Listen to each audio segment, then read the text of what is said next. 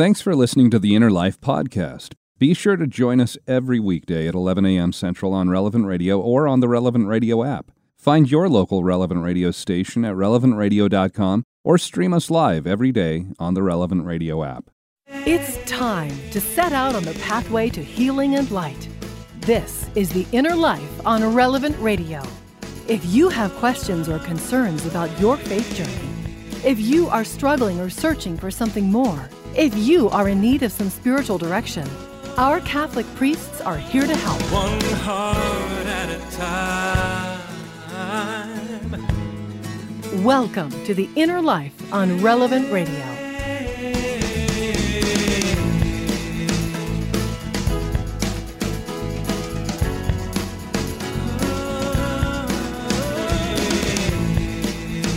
Hello and welcome to the Inner Life here on this Wednesday, November 17th. And I'm Josh Raymond. So glad to have you as part of this program, our program about spiritual direction here on Relevant Radio and the Relevant Radio app. So, have you walked past any of those small red kettles yet? The ones with the person ringing the bell right outside of your local grocery store, or when you go into a department store, or maybe there in the mall? Those little red buckets, the Salvation Army red kettles. There's something that we all recognize this time of year, and I just saw my first one last Friday when I happened to make a quick run over to a grocery store in my neighborhood. So maybe you've seen those, maybe they haven't quite popped up yet for you, but the very first Salvation Army kettle was used all the way back in 1891. Joseph McFee he was a captain with the Salvation Army, and he lived and he worked in the San Francisco Bay Area. And toward the end of that year, 1891, as the days were growing shorter, the nights were getting colder, Joseph, he was troubled by how many people in the Bay Area he saw going without food. So he decided he wanted to organize a free Christmas dinner for anyone who needed a warm meal. And of course, the biggest obstacle that Joseph faced it was finding the funding for this free dinner that he wanted to offer for the, the poor in their community. And so he found himself lying awake night after night, and he was worrying, and he was thinking, and he was praying about how he could find the money that he would need to feed over a thousand people that were living in poverty there. And so Christmas Day, fast approaching, he recalled that many years earlier, this was back when he was working as a sailor and he was in Liverpool, England. He remembered how at a place called Stage Landing, where the boats came in, there was a large iron kettle and it was called Simpson's Pot. And anyone passing that kettle, they would toss in a coin or two and it was all designated to help the poor. So Joseph, he thought that this same approach might work there in San Francisco. And the next day, Joseph went out to the Oakland Ferry Landing at the foot of Market Street, and he placed a pot there with a sign asking for donations to help the hungry. And sure enough, coin after coin was dropped in, enough coins that they added up to the amount that would ensure that all the needy people there in San Francisco were going to be properly fed that Christmas. Now, six years later, the idea of using a kettle for donations, they decided to try that in the Boston area. And that year, the combined efforts nationwide, it resulted in 150,000 Christmas dinners for hungry families and individuals. And so those red kettles, they began to be used in communities all throughout the country. And today here in the U.S., the Salvation Army, they assist more than four and a half million people around the holidays of Thanksgiving and Christmas. And those red kettles, they're now one of those recognized icons that are associated with the holidays, with helping to feed the hungry. And Joseph McFee, he started with that one small kettle there in San Francisco in the Bay Area. He started what has become a tradition for most of us. You know, we're so familiar with that image. And those same red kettles, not only seen here in the U.S., they're seen in countries around the globe, encouraging all of us to donate a little something, the coins, the pocket change that we might have, to help those who have less than we do. And of course, it's a wonderful thing to help those in need around the holidays. But for somebody living in poverty, they're not only hungry around the holidays, around Thanksgiving and Christmas. People need our help all throughout the year. And today we want to discuss how our faith calls us to help those in need. Not just around the holidays, but all the time in our lives. Giving a contribution, it's good. It's something we all should do, but God might be asking you to do something more directly in your community. Today we're going to talk about the corporal works of mercy and how when we see someone in need, when we help them, we're really helping Jesus. And joining us is our spiritual director for the hour, Father Chris Walsh, is back with us once again. He's a priest in the Archdiocese of Philadelphia, and he's the pastor of St. Raymond of Peñafort Catholic Church there in the Philadelphia area. Father, so glad to have you back here on the program once again with us as we look at the corporal works of mercy today. Thank you so much. So good to be with you on this wonderfully important topic as we enter into uh, Thanksgiving and Christmas season. And I absolutely love hearing the bell ringing of the Salvation Army, calling us all to charity. yep. Yeah, it, it is. It's it's uh, like I say. I, I don't know if there's an American that is unfamiliar with that, um, but I mentioned that when we help someone in need, Jesus has told us that we, when we help them, we're actually helping him. And we hear this when Jesus tells the parable of the sheep and the goats, and that's found in the 25th chapter of St. Matthew's Gospel. And there's, I mean, there's a lot that we can unpack from this, Father, but maybe one of the first things that might be good to talk about is the fact that the people who are the sheep, at the end, they go off into the kingdom of heaven the people who he Jesus refers to as the goats, they go off into eternal punishment, separation from God. And the main difference between those groups is that one group helped people in need and the other group didn't help people in need. And I don't want to isolate this scripture and say this is this is, you know, everything we need to know. I don't want to take it a, a, apart from, you know, the rest of scripture, the rest of church teaching, but there's a really strong message that we're hearing from Jesus when he's calling us to help those who are in need here.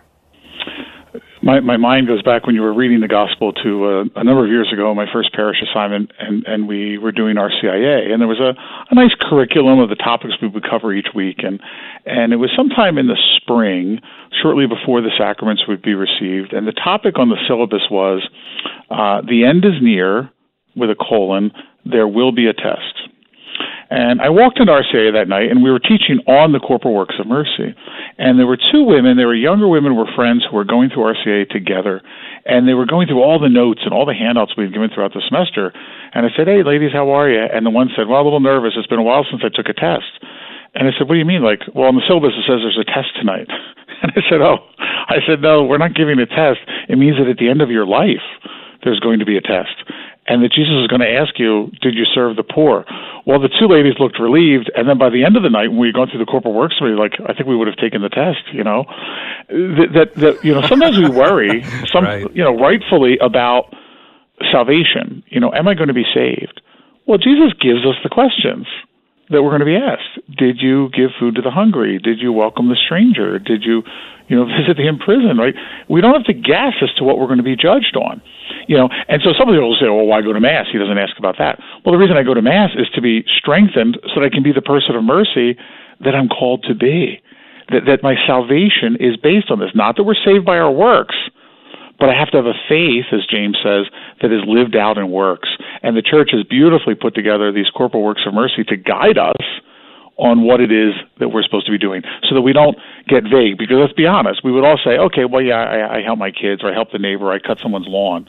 Okay, what about these things? Because these are what Jesus said were the priority. Well, and maybe you can walk us through that then. Can uh, you know, as we're talking about the corporal works of mercy, just so we do know exactly what we're talking about, uh, can you walk us through the list that the church has given us? Exactly. So again, we have to remember, and many of us probably uh, remember these as, as kids. There were the corporal works of mercy, and then the spiritual works of mercy, which may be for another topic. But the the corporal works of mercy to feed the hungry, to give drink to the thirsty, to clothe the naked, to shelter the homeless, to visit the sick, to visit the imprisoned, and one that I don't think any of us ever thought about, but now is becoming so important bury the dead. You know, to bury the dead, to be present, especially when a Catholic dies and their children are no longer practicing the faith, uh, to, to be sure that they're they're given the, the, the dignified burial that they deserve. Well, and so I, would like to go through, you know, these in a more individual fashion, and we can talk about them. But uh, before we get too far away from St. Matthew's Gospel, there, um, the 25th chapter that we were talking about, in that passage, you know, did you feed the hungry? Did you give drink to the thirsty? Did you visit the sick, the imprisoned? Jesus continually he identifies himself as the one who is or is not being cared for by the actions of those he's talking to there, the sheep or the goats. And, you know, we then need to put ourselves in that place. Is Jesus going to say, You didn't feed me, or you did feed me? Can you talk about uh, just give us maybe some perspective on when we are helping someone in need, we're really ministering to Jesus himself? Yeah. Uh, you know, a few weeks ago, we celebrated the feast of St. Martin of Tours uh, November the 11th, which is Veterans Day. And uh, you know, Martin had that experience where he he came across a beggar. Uh, he was a Roman centurion. He took his beautiful red cape and he cut it in half, and and he gave half of it to, to the beggar, and then you know he wore half of it. And and the cape for the soldier was also a blanket at night, a protection from the elements. It was it was, it was many many things besides the dignity of his office. Well, that night he had the dream, and, and Martin was in the midst of a conversion experience himself. But in the dream, Jesus appears wearing the cape that Martin had given to the beggar. You know, again, it's not just Mother Teresa who has the experience of seeing Christ in the poor and the suffering. So many of the saints throughout our history, right? That that's the grace for the Christian to see the face of Christ in the other.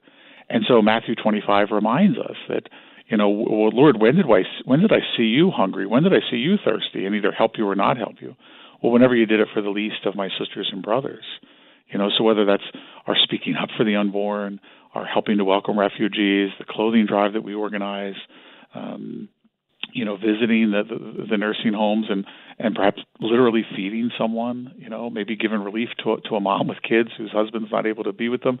Whatever it is, these these very practical things, and and we have a challenge here at St. Raymond's that we've been doing now for you know probably a few months, uh, which is to give two hours a week to service outside of your family. And it's been interesting to hear so many people say, you know, if you didn't add the outside of your family, I'd probably be able to say I did it. And people would say, you know, I would have assumed that I was doing things, but I'm doing it once a year, you know, on occasion, you know, when I get when I get pushed into it. But again, we need to stretch ourselves, just as we do to get to mass, just as we do to get to confession, just as we do for quiet time in prayer, just as we do to find time with our spouses and, and kids, to, to, to encounter the poor, to encounter those who are in need because it humbles us as well. It's not just the act of charity, but it humbles us and makes us more vulnerable. And again, to strive to see the face of Jesus. Mother Teresa famously once said, To love one another is, is a very beautiful thing until you meet the other. Sometimes, right? It can, yeah, be, it can right. be quite a challenge. And, and, and she and her sisters use the actual words to find Jesus in the distressing disguise of the poor right? It's nice if the poor say thank you. It's nice if they're all cleaned up before they come. It's it's nice if they like what you gave them just from the thing.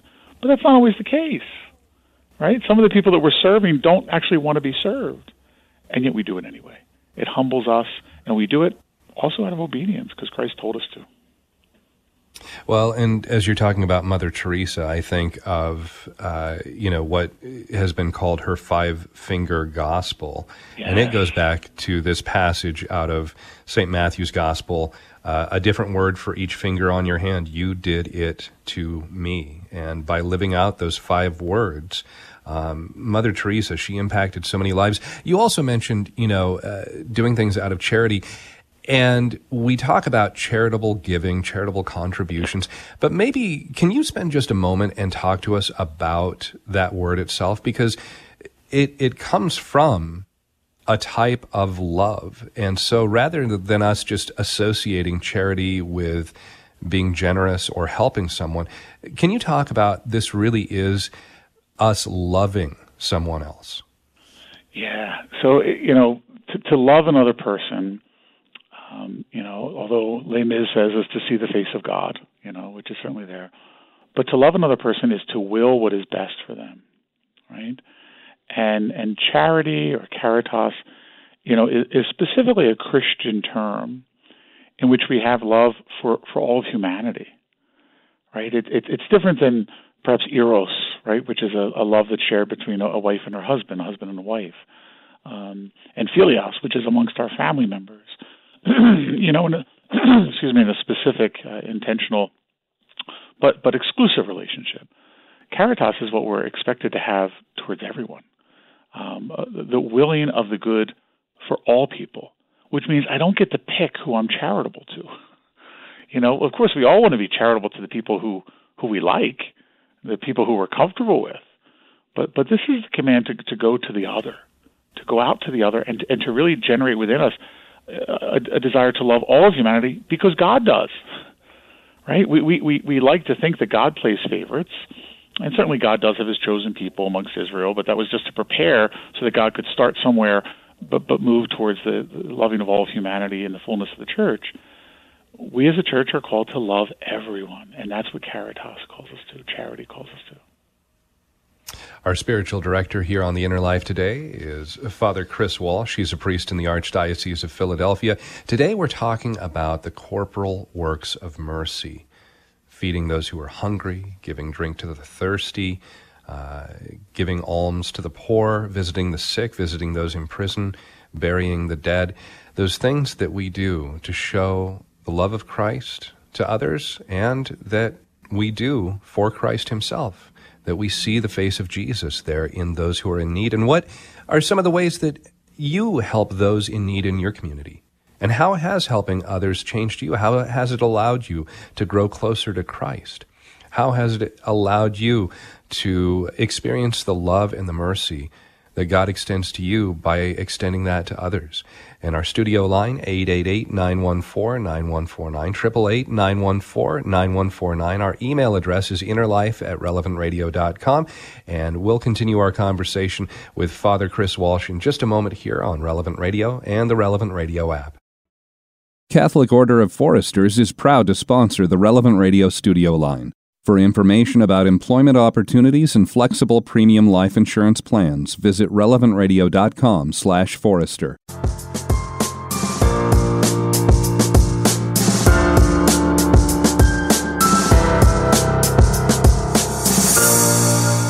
Welcome back to The Inner Life on Relevant Radio. Call in now to share your story with our Inner Life spiritual directors. 1 888 914 9149. That's 1 888 914 9149. This is The Inner Life on Relevant Radio.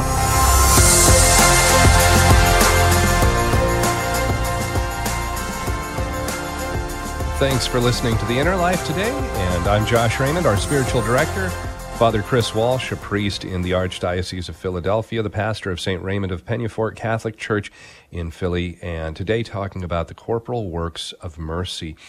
And what are the works that you do to help those in need in your community? Uh, how has God called you to minister to Himself through those who are in need? Maybe living in poverty, maybe somebody who's sick. How has it allowed you to grow closer to Christ, to see the face of Christ in those in need? Our studio line, 888-914-9149.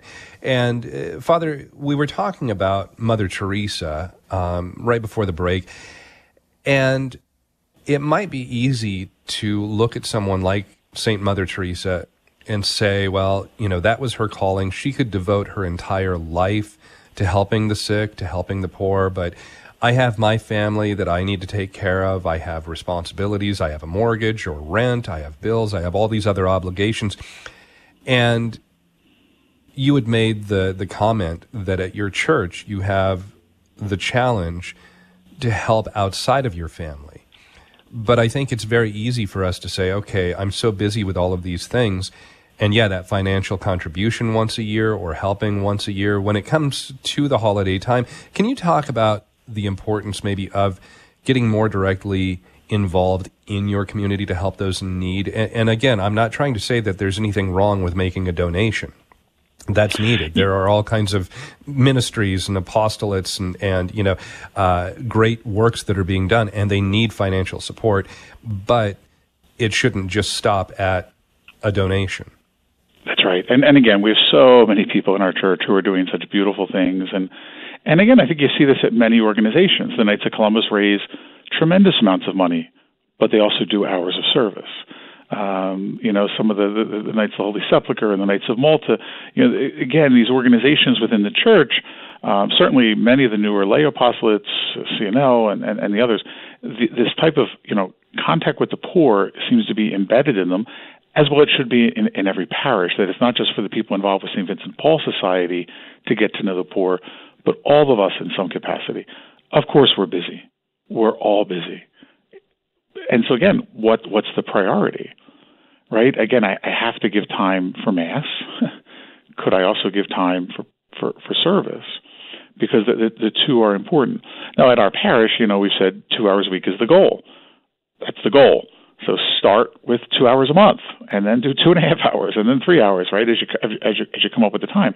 And certainly there are people who are just overwhelmed with family burdens, with their taking care of an elderly parent, or they've got a special needs child, and resources aren't there. I get it, I get it. And we're not trying to make people feel guilty, but I'm talking about the people who are spending, you know, who can give me a list of every Netflix series that they've binge watched right, in the course exactly. of a week right? Uh, don't yeah. tell me you're too busy when I see that you're updating your Facebook or your Instagram every six minutes, right? What is the priority? What is the priority? And that's the thing with everything, whether it's taking care of our, our, our physical health or our spiritual health or our intellectual being. Do we make the time? And again, this is not Father Chris Walsh's standard. This is not relevant radio standard. This is what Jesus Christ himself has said and what we see lived out in the lives of the saints throughout history right? We can get all excited about someone like, uh, you know, Pier Giorgio Frassati, right? Oh, here's this young man who, despite obstacles, you know, came to know the Lord and had this beautiful life of prayer, and was in contact with the poor. mm-hmm. You know, yeah. um, you know, John Paul II, right? As, uh, uh, even as Pope, made it a priority right? That the poor would be cared for at the Vatican. This wasn't something new just with Pope Francis. You know, John Paul was doing this as well. And and whenever he traveled on his visits, you know, made time to meet the local poor. That's why these pictures of him as apostolic missions, right? Um, trying to give us all as an example of, of what this means to be an authentic Christian. Our spiritual director again, Father Chris Walsh, and our studio line to join the program, 888-914-9149, as we're talking about the corporal works of mercy, how we help those in need in our community, and how have you done that? How has God uh, called you to help those in need that you have there in your immediate community, your uh, circle of influence? And was it difficult at first? Was it something that really uh, you found to be maybe frightening, a bit scary to start?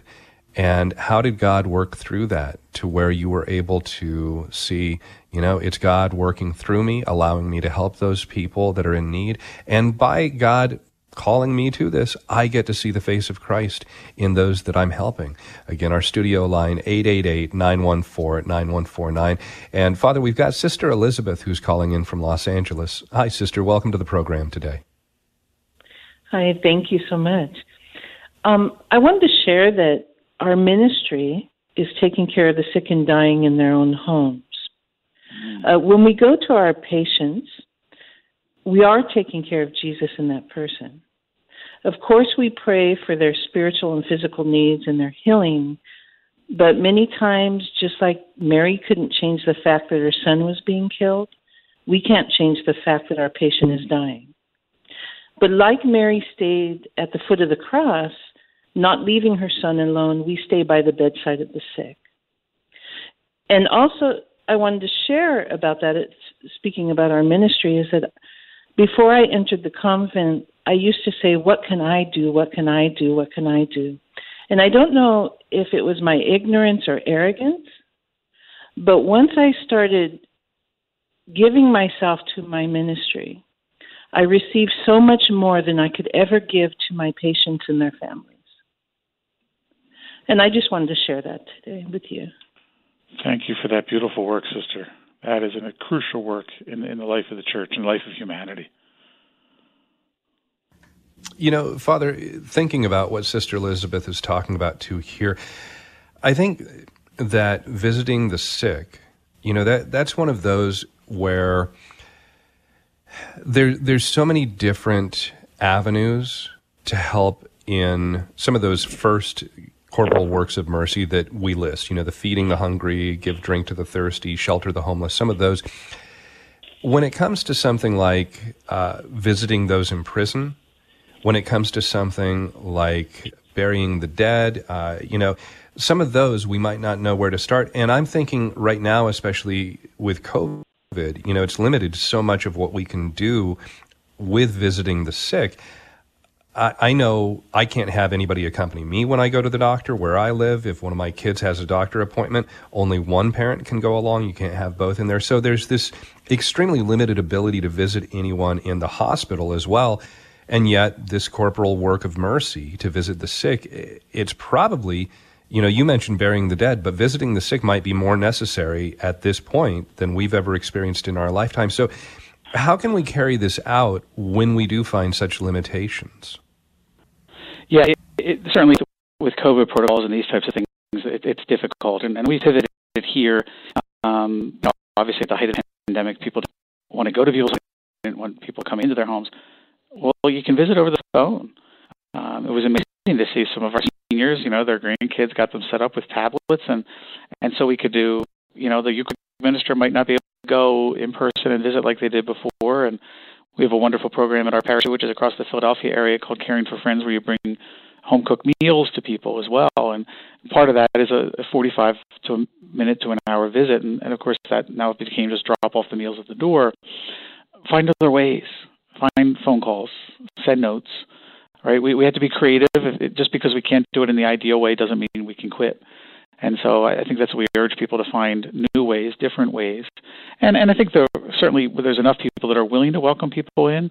There are nursing homes, at least here in Philadelphia, that are open. You have to might schedule visitors, but but there are ways to do it. And and and that patience uh, will certainly help us to grow uh, as we do this as well. You know. Right. Uh, Father, let's go back to the phones again. Our studio line, 888-914-9149, as we're talking f- with Father Chris Walsh about the corporal works of mercy. And how do you live that out in your life? How do you practice those corporal works of mercy?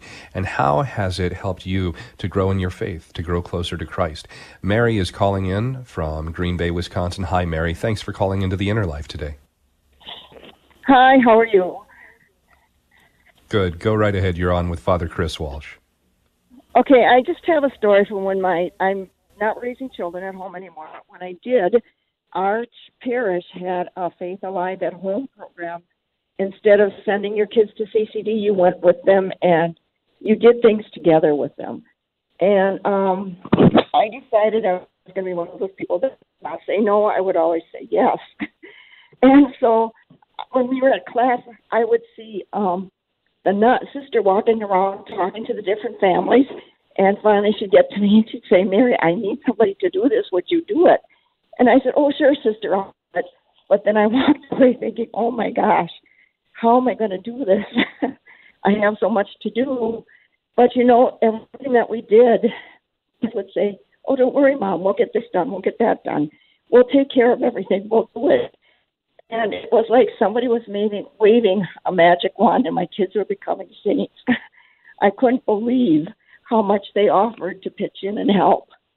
Wow. Because when you're doing what God wants you to do, He makes a way for you to do it.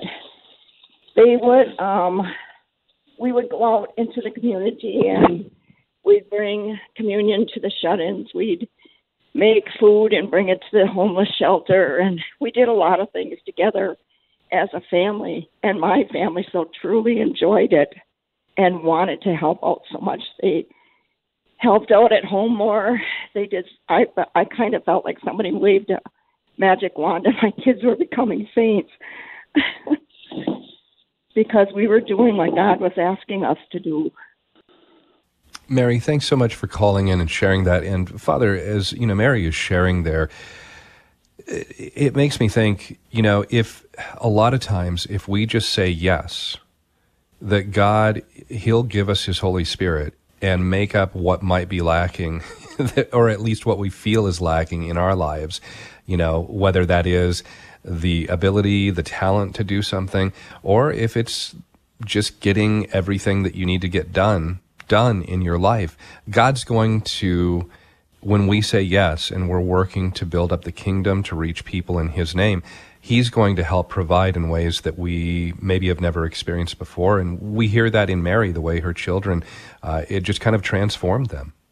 That's right. And so, I mean, I think also the heroic witness, and I'm so grateful to Mary and so many other parents who get their kids involved. And that's, I, I certainly see that here in my parish, and I hear it from friends um, wonderful things happen among so many young Catholic parents. I forget the name of the program, but sort of gives parents ideas on how to teach the faith in practical ways. And, and, and back around the feast of Mother Teresa, one of the things was have your kids go to the store, buy canned goods, and then physically take them to a, a food cupboard. And so friends of mine, their daughter with her four young children, they came and, and, and she wanted them to actually put the stuff on the shelf. So no one was here. There wasn't any clients here at, at the time or, or guests to our to our cupboard. But the kids were involved and asking questions about who comes and all that kind of stuff. That's the kind of formational memories, and and it expanded the mom's heart to get more involved in something up in her area. She didn't even think that there wasn't something in her area, and I was able to refer that. And and again, I think it's so it's it's two things. One that the the kids get animated, which is what we need parents to do. It's what you promise at your baptism. But also, right, Mary's thinking, how can I do this? Oh, it's possible now because God's going to raise up my kids to take care of stuff at home and, and do different things. And so together, you know, beautiful, beautiful things happen. Well, you know, the other thing that it might be good to talk about here for a moment, Father. I think for many of us, we can find it a bit uncomfortable to step out and actively start working with those in need. Um, for whatever reason, it might be limited time and limited resources, but it could just be it's difficult to work with people who, you know, you don't know and you might be meeting them for the first time and especially if you're not an extrovert, you know, if you're an introverted kind of person, uh, it can put you in a place where you just find yourself uncomfortable. So, do you have any advice on how we can just practically set aside our discomfort and be able to walk forward and take those opportunities to help those in need to, and to be able to see the face of Jesus in those that we are trying to help. Absolutely. Start somewhere. Start somewhere. God doesn't, first off, God doesn't mind us being uncomfortable, right? I think anyone who has gotten involved in any type of charitable works, it's uncomfortable. Why? Because it's it's something new and you're learning something. So take for instance at a soup kitchen. Maybe you're not the one who's going to stand at the door greeting everyone. That's not your thing. Or maybe you're not even comfortable going around to the tables or even doing the, the, the kitchen, uh, serving the food. But you can wash dishes or there's a storage room that needs to be swept. Um, you know, maybe even even at the parish, maybe you're not the one that's going to go out and visit the sick. Maybe for some reason you can't do that, but you could do a phone call ministry, you know, or you could call people ahead of time and schedule the Eucharistic ministers to come. Um, you, you know, there, there's something that you can do there's something you could do. Maybe you can't give out the sandwiches to the homeless, but you could make the sandwiches, right? Or you could go to the store and and and, and buy the stuff and make notes and and and be a part of the team that's doing that. And eventually, maybe you're going to become comfortable enough to do it. Or maybe there's just one person in the parish that needs to be visited, right? The pastoral staff or folks like Sister Elizabeth who work in parishes, or anyone at your local nursing home. Is there one person I could sit with and have a cup of tea once a week? Start somewhere. Start somewhere. Our spiritual director, Father Chris Walsh, in our studio line, 888-914-9149. Today, talking about the corporal works of mercy. How have you lived those out in your life? How have you practiced those works of mercy, uh, feeding those who are hungry, uh, giving to the uh, giving alms to the poor, um, uh, visiting the sick, visiting those in prison, burying the dead, uh, those different works. How have you lived those out, and how has that helped you to grow in your faith? 888 914 9149. Uh, also, want to mention that we've got Advent coming up very shortly here, about a week and a half away from the beginning of Advent. And Relevant Radio, we have a very simple way for you to really stay engaged this Advent. And it's to sign up to receive Father Rocky's Advent Inspirations. Father Rocky, he's our executive director here at Relevant Radio, and he's recorded short daily audio reflections that really will help you focus on the Advent season. So often through Advent, the focus is always on Christmas, but you know, it's not the Christmas season yet. It's a time of preparation. And I love the fact that these reflections, these Advent inspirations, can help you keep that focus on Advent throughout the Advent season. And they're absolutely free. You can sign up at relevantradio.com. Uh, on our website, you'll see a banner there, or you'll see that banner there on the Relevant Radio app. So sign up either way, relevantradio.com or on the Relevant Radio app, and you'll receive these Advent inspirations every morning throughout Advent. And uh, again, we'll be back here with more with Father Chris Walsh as we talk about the corporal works of mercy. You're listening to Relevant Radio and on the Relevant Radio app. Today, we'd like to thank James, who's listening in Minnesota, for donating his Lexus. And you can join thousands of other listeners in donating old vehicles by visiting relevantradio.com/car.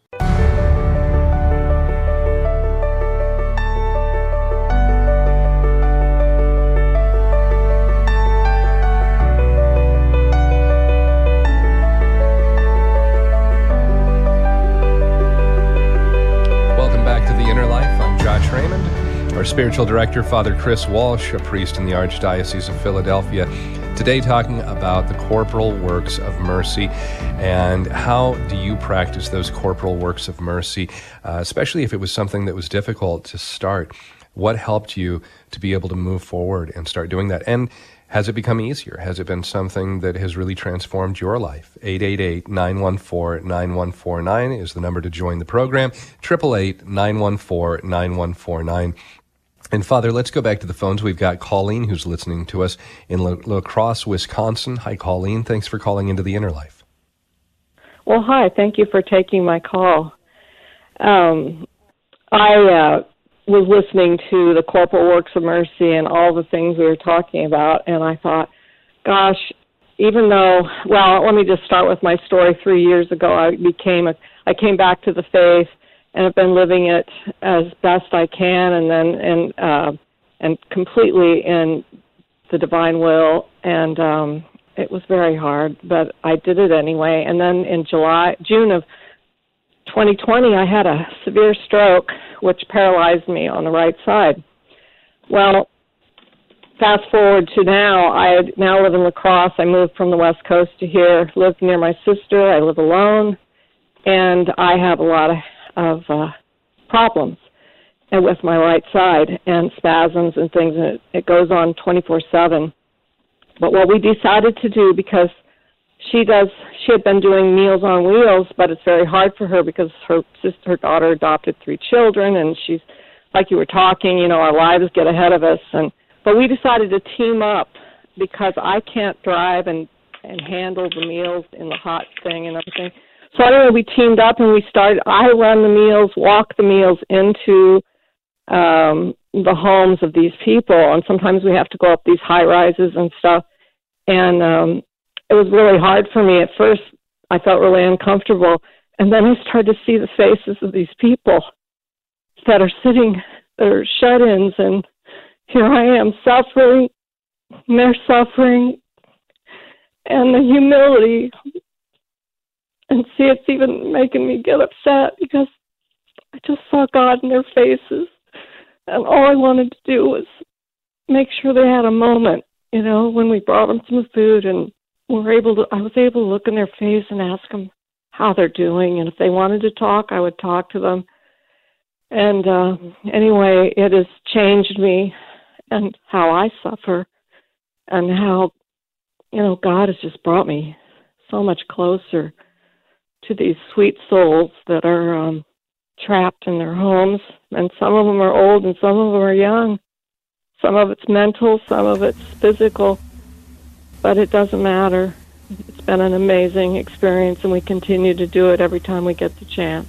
So I just wanted to share that story. Wow, thank you so much. Yeah, I think you know to see the face of God in the other, and and the creativity that you and your sister came up with. Right, neither dealing with ideal situations, and it would be easy for you to say, you know, oh, I can't do it because of my own infirmities. There you are giving to others, and, and the way that God is blessing you in that. Uh, thanks so much for calling in, Colleen. And uh, yeah, just a, a beautiful sh- story. Uh, thank you so much for sharing.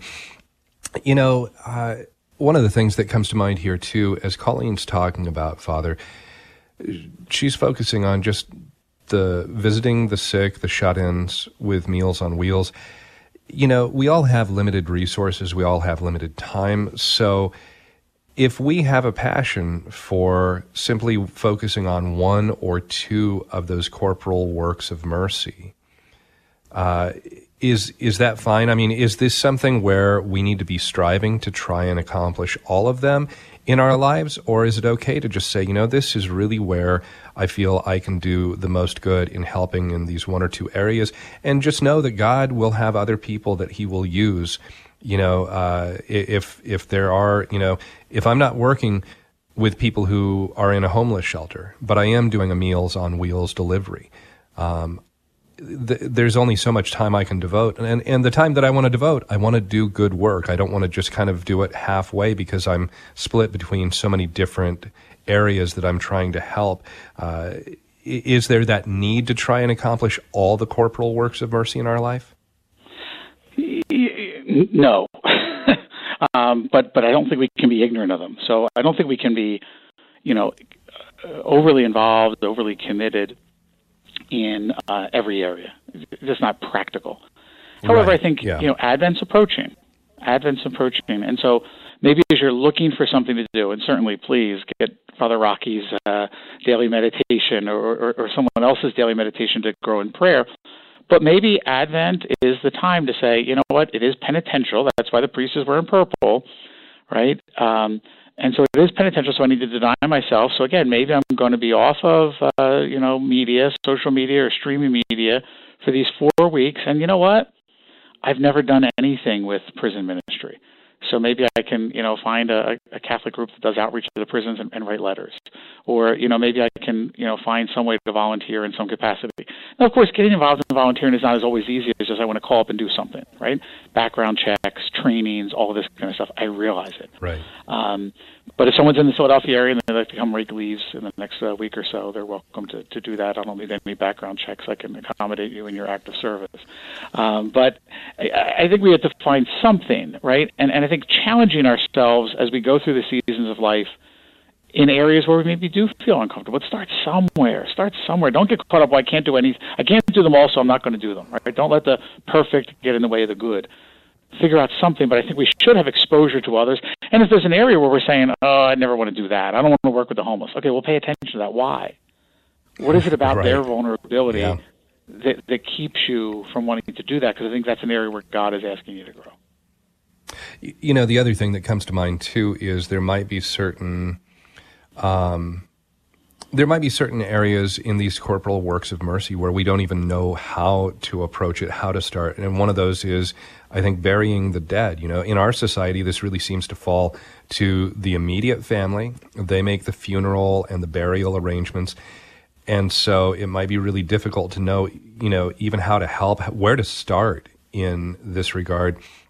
So, uh, in what ways can we actually practice the corporal works of mercy of burying the dead? How do, how how would we approach that where it seems to be such a family centered uh, kind of organization and event?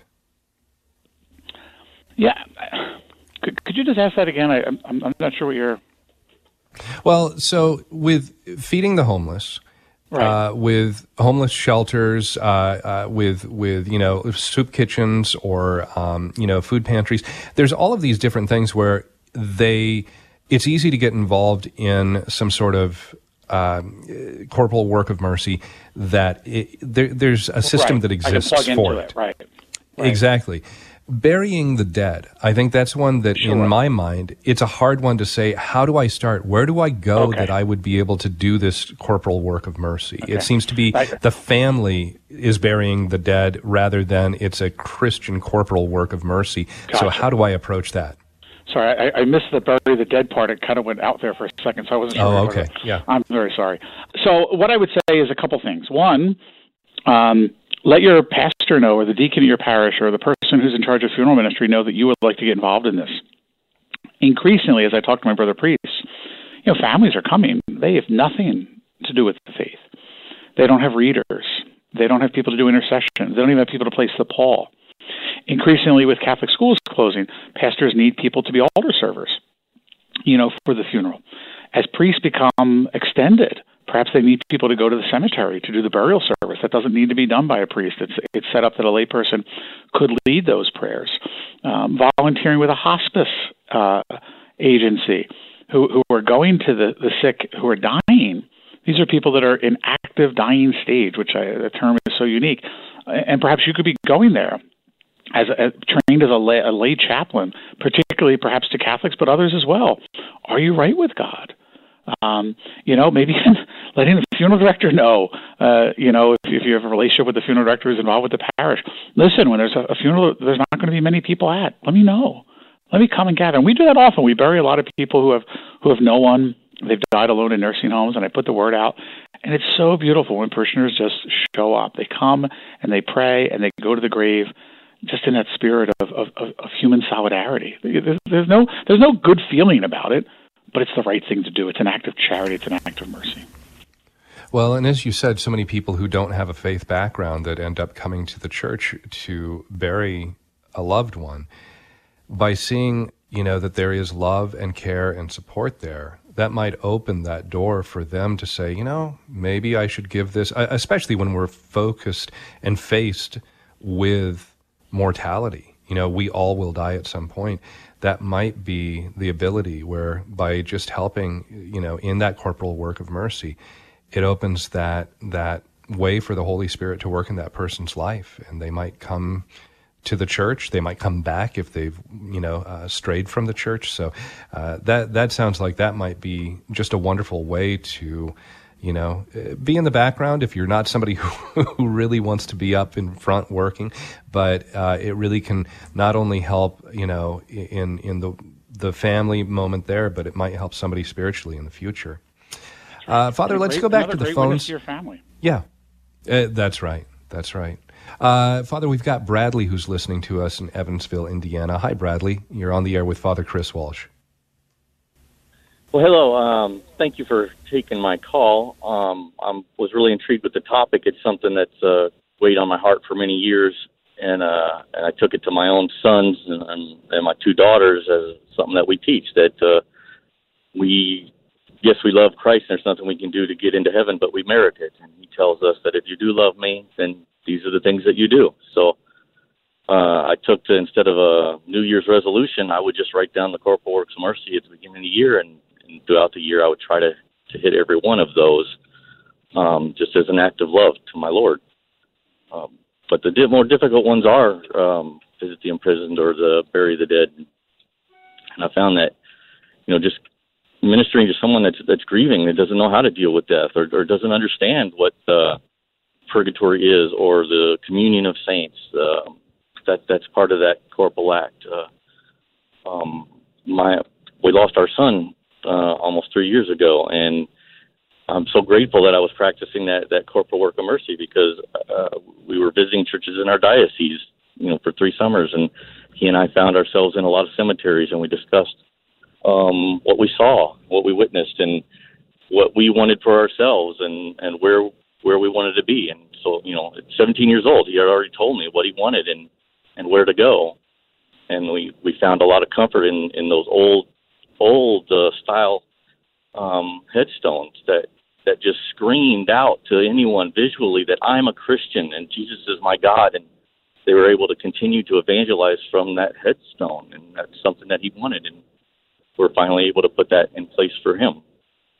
And uh, visit the imprisoned, I, I found uh, I'm involved with the Knights of Columbus here, and we have a uh, Gibault school up in Terre Haute, and uh, they're they're not necessarily imprisoned, but they're they're boys and girls that are you know they they don't have a home they're, they're placed there and um they they got struggles. And we're allowed to go and visit. And uh uh send them valentines send them christmas and do things in that way but the imprisoned isn't always in a physical prison i think there's imprisoned people everywhere bradley Thank thanks so much, Again. for calling in yeah and go ahead father we're just down to our, Yeah. our last couple minutes Yeah, sorry for your loss. I, I agree. Prison is a hard ministry to get into. There are ways of doing it. Contact your diocese um, or the prison directly, and, and, and there is a lot of training involved. However, remember, every day in every community, there are people that are now called returning citizens, folks coming back from prison who also need a lot of help, a lot of support.